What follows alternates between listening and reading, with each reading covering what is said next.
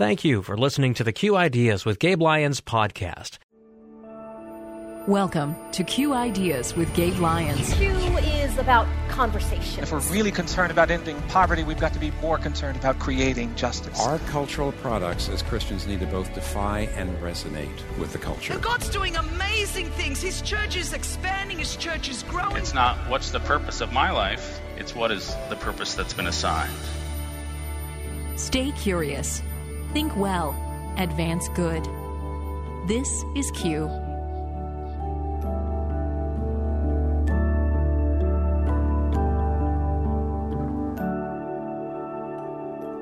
Actually, there was a study done about five years ago where sexual assault victims were asked, Who did you think would be the most helpful when you were abused? And churches and pastors were number one and two in that study. Then the victims were asked the follow up question Who actually was the most helpful? When you were abused. And when they asked that question, Christian organizations, churches ranked dead last behind the option of other.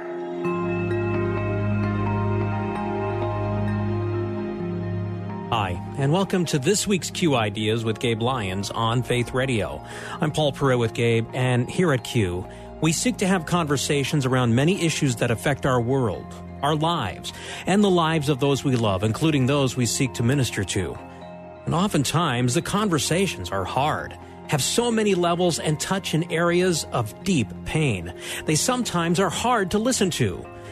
Well, this week's conversation may be one of those, but as you hear each week, Q seeks to stay curious, think well, and advance good. And with that, listening is important. And Gabe, this week, we're going to lean in and listen to a conversation from last year's Culture Summit around the painful topic of sexual abuse with someone who knows it all too well.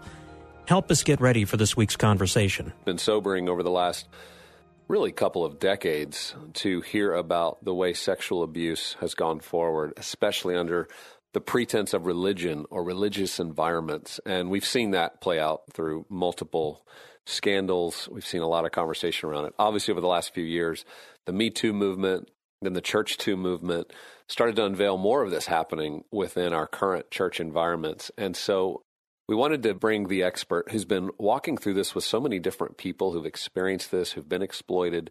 And she has been such a defender of those rights. She's been one that stood up to those who have been the victims of this. She's an attorney and advocate. Her name's Rachel Denhollander. You've probably heard about her. She's someone who in 2016 became the first woman to pursue criminal charges and speak publicly against USA Gymnastics team Dr. Larry Nassar, which if you didn't follow that story, after that, over 300 women came forward as survivors of this man's abuse.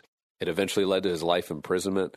She also wrote a book in 2019 of her story and her journey called What is a Girl Worth? And she's written two children's books now called How Much is a Little Girl Worth and How Much is a Little Boy Worth. But Rachel has done such an incredible job of not only being an advocate, a fighter, um, but she's so knowledgeable about the cultures that get created around sexual abuse and the ways to spot it early and really cause the church and leaders in the church and in institutions that carry the name Christian to lead in this, to do a better job, to be more proactive. And so I think you're going to enjoy hearing my conversation with Rachel. Let's listen in now. Thank you for being with us as well and joining us. Your story is so important. You've helped pioneer and break through in some areas that few people ever would have imagined uh, were possible. Could you just describe a little bit how that experience of becoming the first to pursue criminal charges, just how that's impacted your life and how you view transparency and justice now that you look back over these last five years? Yeah, absolutely. Uh, so I actually have to correct the record a little bit. I wasn't the first to file a police report. I was the first to do so publicly. And the reason I did so publicly was because having understood the dynamics of abuse, I was very confident at the point that I started to realize who Larry really must be. Um, that there was no way others who had come before me hadn't tried to stop him. And the fact that he got to me in the exam room and that he continued to be able to treat young girls that was clear to me that meant that whoever was speaking up was being silenced. And so the conversation I had with my mom, even as a 17 year old, when I started to put the pieces together, was there's no way to do this quietly. Um, but I really want to I really want to highlight the number of women who actually did speak up and who filed those police reports. because the reality is that the reason I had to do the things the way I did and choose to relinquish my privacy and my family's privacy and to put the details of my assault out on an international platform was because we do have such a problem culturally with being able to recognize abuse and stop abusers and that extends significantly unfortunately into our law enforcement uh, and into into our legal practice our prosecutorial work uh, and so for me as a christian uh, you know, a huge part of that motivation uh, was being able to sacrificially love the people around me and to do what I could, no matter to do the right thing, no matter what it cost. Um, but unfortunately, it took years of wrestling through theological concepts of justice and forgiveness and the way that churches so often mishandle those concepts uh, to really be healed enough to take that step and to see the opportunity to take that step. Well, Rachel, could you have imagined when you did go public that it would have had the impact that it then, you know, that we now look back and see how historic that was, how big of a breakthrough that was? No, I, you know, I, I, was confident as to the extent of the abuse. I knew there would be hundreds of victims out there um, because unfortunately, predators are able often to abuse for decades at a time. So the scope did not surprise me. What I didn't anticipate was actually being successful honestly, because the reality is out of every 300 rapes reported to the police, only about six result in criminal charges. Only five result in conviction and jail time. And according to the Department of Justice, the average sentence for a sexual abuser, if you happen to be one of those lucky five, the average sentence is less than the average sentence for possession of a controlled substance. So at the point I came forward, I was very aware of the uphill battle I was facing from a cultural and societal standpoint uh, facing a Big Ten university and the governing body for USA Gymnastics. And I was aware of how difficult it is even to get rape prosecuted, much less non rape sexual assault. Um, so that what we actually saw happen in the Nassar case is very much the exception, not the norm. Well, you've dealt with many other cases of abuse as an attorney and as an advocate. I'm wondering, as you sit in a room here with leaders watching online around the world, they need to understand better how to notice these warning signs. It seems like part of the problem is there's plenty of warning signs with the 2020 hindsight, but there's not a lot of proactive understanding of some of these dynamics that if they were more aware and more alert, they could be a part of a solution before tragedy strikes. Could you help us better understand what some of those might be? Yeah, so you know, there's I get this question a lot. What's what's the most important thing that I can do to protect children, protect women? And most of the time when people ask that question, they're thinking policy. Know, what should my nursery policy look like? What should my ministry policy look like? Policy is important. Child protection policies are important. You need to have something to enforce. Uh, and so that's an important dynamic. But what we need to understand even more is the culture and the community that we've shaped in our organization because it's the culture and the community that's either going to make your institution safe for a predator or safe for a victim to speak up. And that has more to do with how you message and understand and communicate abuse and abusive dynamics than it does your child protection policy. So, what we know about abusers is that 93% of them identify as religious or very religious. 93%. Wow. And some of the best research on abusers, uh, Ann Salter is one of the foremost experts in pedophilia. Uh, and she did some extensive research on pedophiles and how they selected the environments and uh, the children that they abused. And something that came out in her research that shocked even her at the time was that abusers intentionally targeted faith based communities.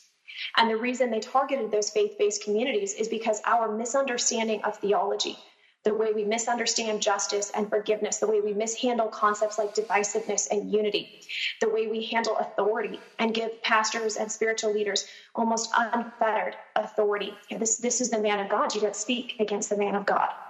The way we handle those concepts creates the perfect place for an abuser to be safe, and they know that. And that also signals to the victims I'm not safe to speak up. So, how you communicate about issues of abuse, how you talk about it on your social media platforms, uh, how you interact on those issues, how public you are uh, about your approach to abuse, that's what signals to the predators and to the victims whether or not they're going to be safe to either abuse or to speak up when abuse occurs. Well, it's disheartening to hear that and to understand how much this is prevalent within the church. And I think for leaders who are listening, who are either pastors of churches on staff or they're working in these types of religious institutions, you can start to see the priority shifts that these leaders have to be the ones being proactive about it. So you, you, talked about some practical things, how you communicate on social media.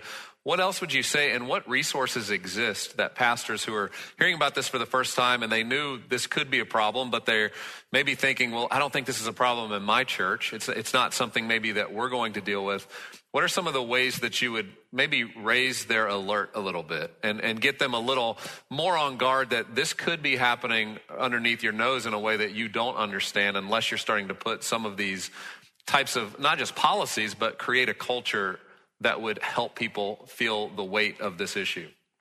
Yeah, absolutely. I think the first thing we have to grapple with is how prevalent it is in the church. Now, abuse victims, just in general, uh, there's the same number of abuse victims in the church as there is in the non-church community. So, but you know, by and large, when a pastor is preaching uh, at the front of his ministry, the front of his church, you look out in the congregation, one out of four women that you see have been sexually assaulted. One out of three have been subjected to domestic violence, and one out of six men. And the wounds that those victims carry have direct implications for how they understand the gospel, how they understand church community, how they understand the nature and character of God. And we've got to understand that these really are gospel issues. Um, so you have the same rates of abuse taking place in terms of abuse victims. But what we also know about Protestant organizations and evangelical organizations is that we actually have arguably a problem bigger than even the Roman Catholic Church. You know, everybody thinks of the Roman Catholic Church as kind of the byword for abuse in religious circles. But if you look at the top three insurance companies for Protestant ministries and organizations, those three insurance companies actually report annually a higher number of reported claims and paying out claims for sexual abuse by clergy or authority figures in the congregation higher than the Catholic Church. Wow. Despite the fact that the Catholic Church actually has a much more structured hierarchy where they do a better job keeping track. So, what that indicates to us is that our rates are actually higher in Protestant organizations than they are in the Catholic Church. We just don't catch them as well. Hmm. In addition to that, if you look at the reasons that ministries are held liable in the federal court system, the top out of the top 10 reasons, number one, almost exclusively is sexual abuse in the church. It's the number one reason churches face liability. Every once in a while, that gets edged out by property disputes. Hmm. But again, what that tells us is we actually have a very high rate of sexual abuse taking place in the church. Now, the good news is there are phenomenal resources out there. The top one that I recommend is a group called Grace Godly Response to Abuse in a Christian Environment. Grace. Grace is a training organization. They've got two branches. They have a training organization that comes in and trains your ministry from the ground up, not just on the policy aspect, which is critical, but on the heart aspect, understanding abuse and abusive dynamics, understanding the heart of God for the wounded and the suffering and the little ones. Grace is my top pick, hands down for child abuse training. Uh, and when you're looking for a group to do your child abuse policies, here are just some general guidelines to look for. Look for a group that is trusted in the advocacy world, trusted by survivors. If you're working with a group that's not trusted by survivors, that should be a red flag to you. Look for a group that is not tied to an insurance industry. If you're doing if you're getting your training from a group that's tied to an insurance company, the main focus is going to be on liability. Hmm. The main focus is not going to be so much on understanding the heart of abuse. Uh, and so those are some dynamics to look for. But then Grace also has an investigative branch where if you have an allegation of abuse, especially against somebody who's in authority, they have the ability to come in with some of the best experts in abuse and to guide your church through the crisis response and to do an investigation to help give you guidance. Uh, because as I, as, with, according with the statistics I already gave, even if you report that abuse to the police, which you should do immediately, those allegations, it's likely going to be years before you get any real guidance from our justice system. You've got to have experts trained in crisis response to help guide you through that process. And Grace is the group I recommend hands down.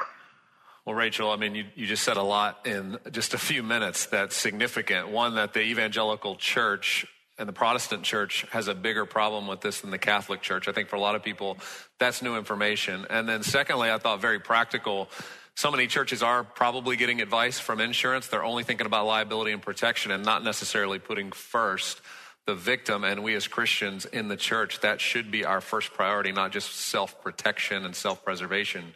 Uh, so thank you for saying that and also the practical help with grace. Here's a question I have for you. So it seems like there are a lot of stories that we hear where um, a leader of an organization, Ravi Zacharias comes to mind, has a board, has a group of people that's um, responsible for, for that leader, for the spiritual leadership, um, and maybe aren't aware that these things are happening. And, and the question is, is, is that one of ignorance? Is it one of negligence? Um, how can boards do a better job? How can elders do a better job of ensuring that there's real accountability for spiritual leaders? Absolutely. Uh, you know, right now, RZIM is undergoing a, an extensive process with a group called Guidepost Solutions. So I can't speak to, uh, to a lot of the specifics right now while we're waiting for that report to come out. But I do think it's a case study that's worth looking at because you're right. A lot of times, in fact, most times, ministries mishandle claims of abuse. Actually, there was a study done about five years ago where sexual assault victims were asked, Who did you think would be the most helpful when you were abused? And churches and pastors were number one and two in that study. Then the victims were asked the follow up question Who actually was the most helpful when you were abused? And when they asked that question, Christian organizations, churches ranked dead last behind the option of other. So we do have a chronic problem in evangelicalism with being able to respond well to abuse. And there are a lot of reasons for that. But a primary one is A, it really boils down to our theology, our theology of authority, oftentimes our theology of counseling, uh, mishandling doctrines like the sufficiency of Scripture. The sufficiency of Scripture is something we all subscribe to. But a lot of times in conservative churches and organizations in particular, what that means is we don't get training from somebody who's actually an expert in the field, both in recognizing the signs of abuse, understanding abusive dynamics, knowing what trauma looks like, knowing what evidence looks like.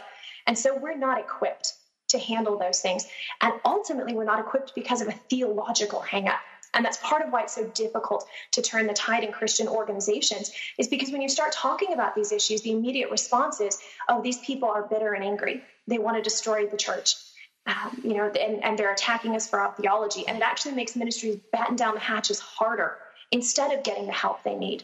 Yeah. We also absolutely have dynamics of being afraid of liability rather than trusting that God is going to do with our ministry exactly what He's intended for it to do and understanding that as Christians, we are called to bring light into the darkness. But again, that's a theological concept. We, we say it, but we don't act like it. Mm. And so we have, it's really our theology. We need to understand our theology well, and then we need to live it out accurately. Yeah, that's good. Well, Rachel, in your book, What is a Girl Worth? You talk about the idea of survivors being reluctant to speak out. Um, why, why do you think this is the case beyond maybe the obvious embarrassment or not sure they're going to be believed, what, what are some of the other motivators for why somebody wouldn't speak out? And then as a survivor, what's the power of someone actually listening to your story? Yeah, by and large, it's the community response. See, survivors are always asking the question who is safe? And they're watching the way that abuse is talked about by their leaders, by their community, by their church structure. And we see it happen all the time. Issues of sexual abuse and sexual harassment are constantly coming up. They come up in political contexts, They come up in judicial hearings. They come up in sports hearings. It's, it's just something that's talked about all the time. And what people don't realize, leaders in particular, is that when they comment on those articles or on those news stories or they have the knee jerk reaction, that's not possible because the survivors in your organization see that and they know that's how much they really understand about abuse. That's how much it really matters to them. If I disclose, that's the level of knowledge they're working with. They don't know enough to be able to understand that I'm telling the truth, to be able to know what evidence looks like, to understand trauma and trauma responses. Uh, and so, because of that, victims know the instant community response they're typically going to receive is I'm not sure I believe you. You're out to destroy a good man, uh, wanting to do an internal investigation in the church before reporting to the police, and just often having absolutely no idea how to handle it. Um, but unfortunately, most victims will tell you that the organizations that shielded the predator oftentimes really almost destroyed them. The community the response they received was every bit as damaging, if not more so, than the abuse. Because now it's not just one person you can't trust. It's your entire community you can't trust. Mm. It's the people who have defined concepts of justice and forgiveness, who have defined the character of God for you. And now they're telling you that something that happened to you that was terrible really wasn't that bad at all right. or that it's outweighed by the other good things that are done. The mm. depth of that damage is catastrophic. Wow. Well, Rachel, thank you for addressing this and leading the way. I'm, I'm, one specific question around this topic that comes up a lot of times is the victim should always be believed. I mean, that's, that tends to be the new narrative since the Me Too movement. Is that something that you believe is the way the church should respond to any accusation? So I think that phrase isn't well understood. Now, I was a debater in high school, and the first thing we were always taught in debate is define your terms. You know, whoever whoever defines the terms controls the debate. So we need to really understand what people mean when they say believe women. When we say believe women, we don't mean that everything that comes out of a woman's mouth is automatically true and we don't do an investigation. There's not a good investigation that's done. That's not what believe women means. What believe women actually means is live in the reality that we have. And so, what that means is understand trauma and trauma dynamics so that you don't take things that are really signs of trauma and say, oh, that's evidence that, uh, that she's making it up. It means understand the dynamics of abuse and the rates of abuse. Understand what the evidence actually shows about false reporting. Best studies have shown that between 92 and 98% of disclosures of abuse are true. It means understanding the community responses. It means understanding that if you shut the woman down and you indicate that you don't trust or believe what she's saying, what you've really shut down done is shut down the evidence chain. You're not going to get to the evidence because you've already communicated that you're really not sure and she's not safe. And so when we say believe women, we, what we mean is live in the reality of the culture and the society that we have, have a knowledge based understanding of abuse and abusive dynamics, and come from the standpoint that 92 to 98% of disclosures are going to be real. And if you don't approach it that way, you're going to shut down the chain of evidence that you have. Yeah. And sometimes the objection to this really, again, come from misunderstood theology. You know, we are so careful how we parse scripture until it comes to abuse and abuse related issues. Hmm. You know, just a really great, easy example of this is you always hear the responses, well, only, only upon the testimony of two or three witnesses. And without taking into the context of Proverbs and the point of that passage being look, you need to hear the evidence before you pass judgment, before you issue you know, correction, rebuke, discipline. And without realizing that even in Proverbs itself, if you take the context of the passages, a witness is defined as someone who has come to know of the event. In a sexual abuse context, that means a prior disclosure. That means therapy notes. Uh, and so we don't, we are just so sloppy with how we handle scriptural principles of justice, and that leads us to make devastating mistakes. Well, Rachel, I think we all just appreciate the the way in which you understand this topic so well and how much you've used your own story to now advocate on behalf of those who don't have the voice and for those organizations and leaders that don't understand this concept. We've seen so many people that get frustrated with the church and you easily could have been one of them and you leave and you just go away from it entirely and, and instead you've done the opposite you've turned back and you said i'm going to be a part of helping reform and bring reformation to the church in this area. So we just thank you for your service. Thank you for your story. Thank you for being transparent. Thank you for your courage. And thank you for all the amazing work you're going to do on behalf of so many that need this voice. So thank you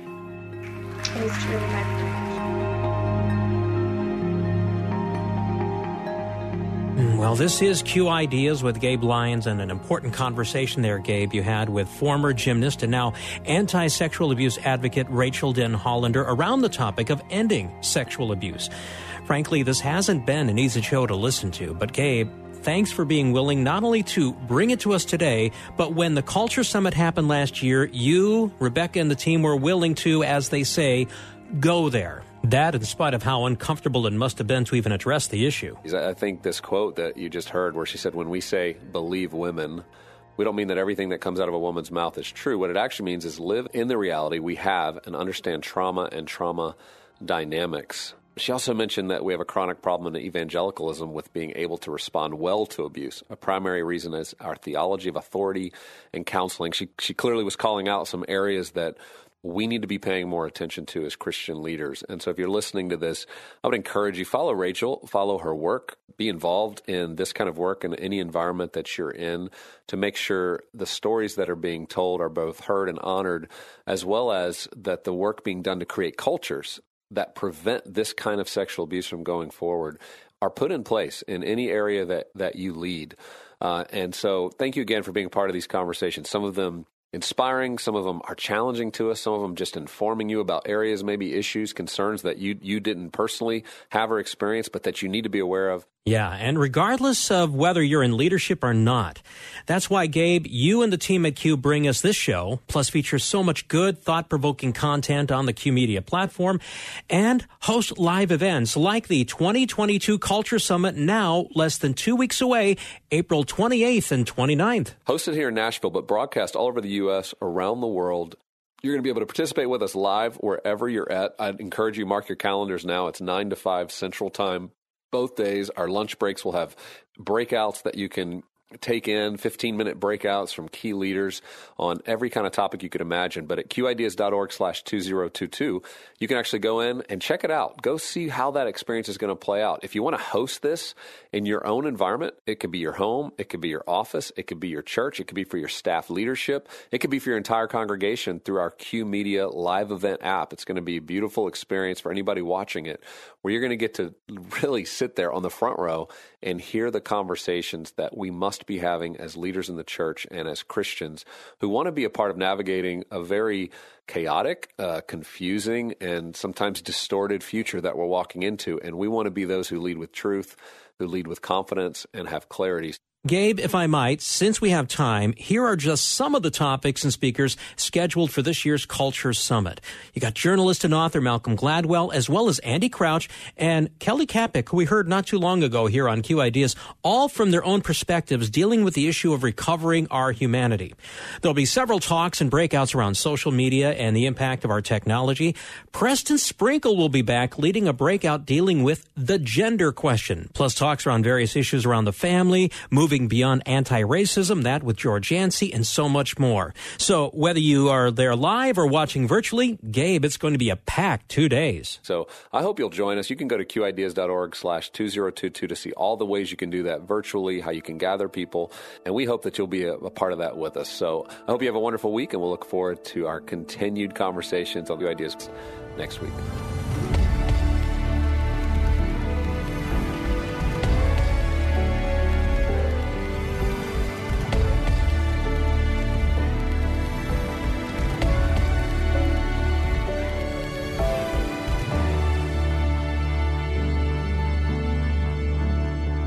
Q Ideas with Gabe Lyons is made possible in partnership with Faith Radio and Northwestern Media. Thanks again for listening.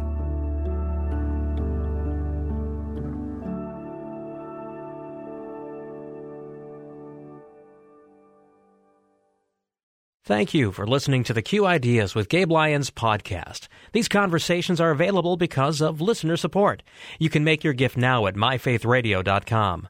To avoid missing future editions of Q Ideas with Gabe Lyons, subscribe to the podcast today at iTunes or on your podcast player. And thank you for sharing this audio link with a friend and growing the impact of Q Ideas with Gabe Lyons.